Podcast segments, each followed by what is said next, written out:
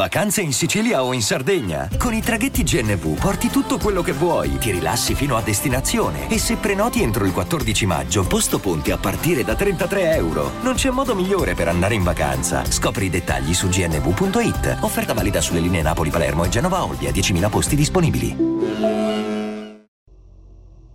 Molti amano le storie horror.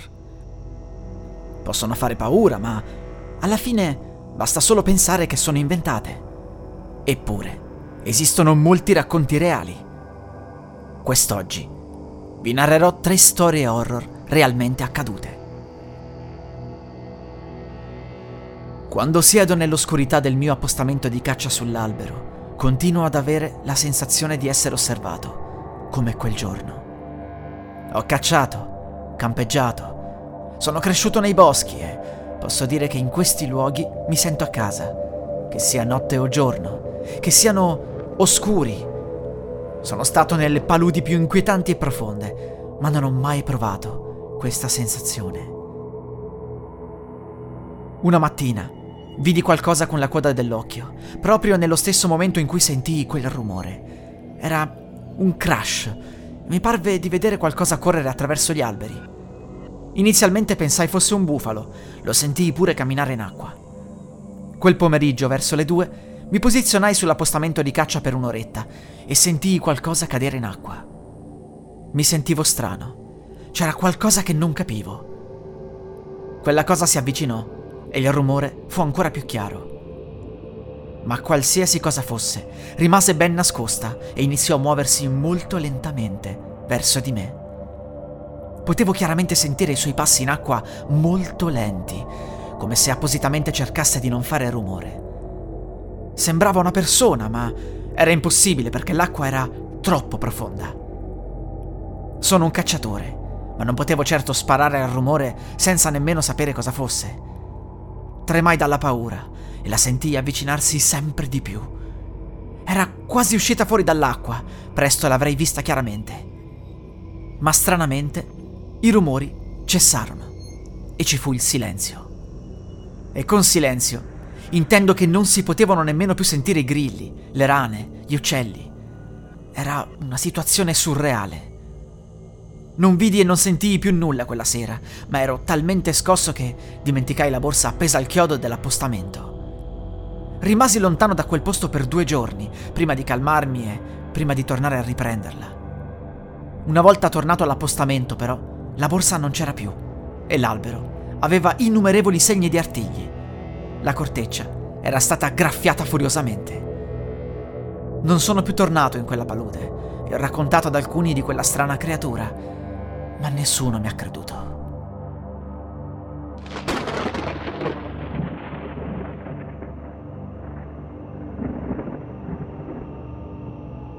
Quando ero più giovane, ero solito andare a trovare mia nonna in Tennessee.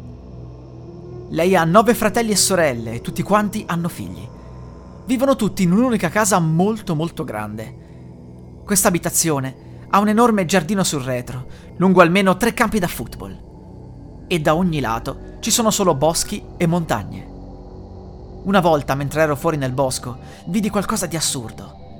Sembrava un fantasma con metà del corpo. Non ho mai trovato una spiegazione al riguardo. Potevo solo descriverlo come una mezza persona. Mancava tutta la parte superiore del corpo era nero, ma potevo vederci attraverso. Si muoveva come se fosse fatto di gas. Si materializzò improvvisamente davanti a me, poco dopo aver sentito uno strano rumore che non saprei descrivere. Sembrava come il suono di una persona molto pesante che ha calpestato un ramoscello rompendolo. Fuggii verso casa e il mio cugino più grande mi fermò. Gli spiegai che cosa avevo visto e lui mi disse che anche lui aveva visto qualcosa del genere alcune estati prima.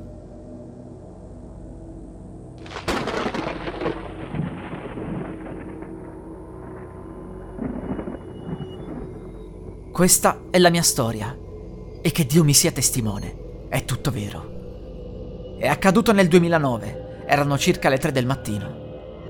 In quel periodo mio figlio aveva tre anni ed era solito svegliarsi continuamente per poi entrare in camera nostra.